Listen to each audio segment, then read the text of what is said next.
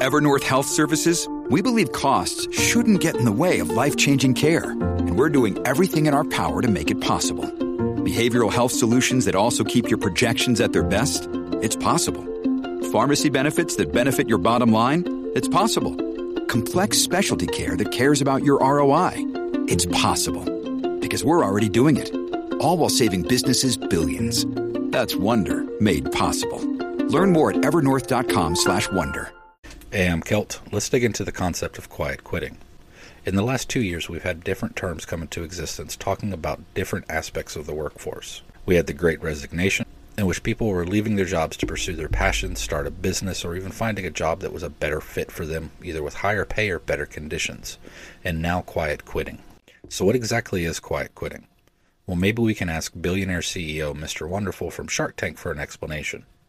Quiet quitting is a really bad idea. If you're a quiet quitter, you're a loser. Well, that wasn't a very good explanation, but it brings up another question.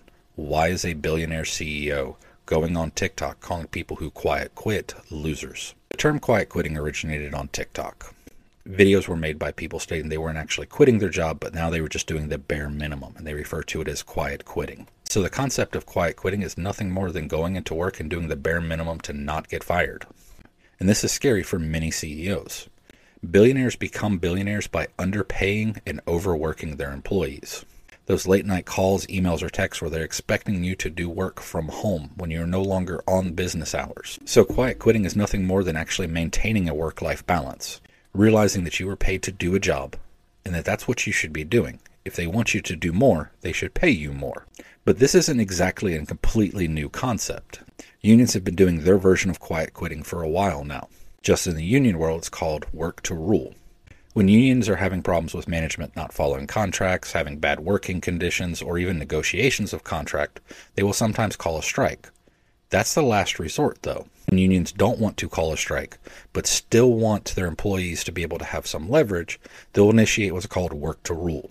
Work to rule is when every employee comes in and they make sure they follow every single rule that is set out the most minute safety, the most minute admin rule, all of it. This slows down production without violating contracts. And it's a very good, effective tactic, and honestly, it should probably be ran more often. Management has no problem using a rule as an excuse to fire an employee, but then ask that same employee to violate said rule in order to speed up production.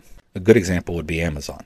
Amazon has multiple reports of firing employees for violating a very small rule, but at the same time putting production quotas to such a high level that employees have to violate these rules to be able to meet that demand, and then discipline employees when they do not meet that demand. This is the issue that causes the fear in these billionaire CEOs about quiet quitting. Because quiet quitting is not coming in and refusing to do your job. It's not coming in and slacking off. It is coming in and doing exactly what is asked for you by company policy, company manuals, and what you are being paid to do.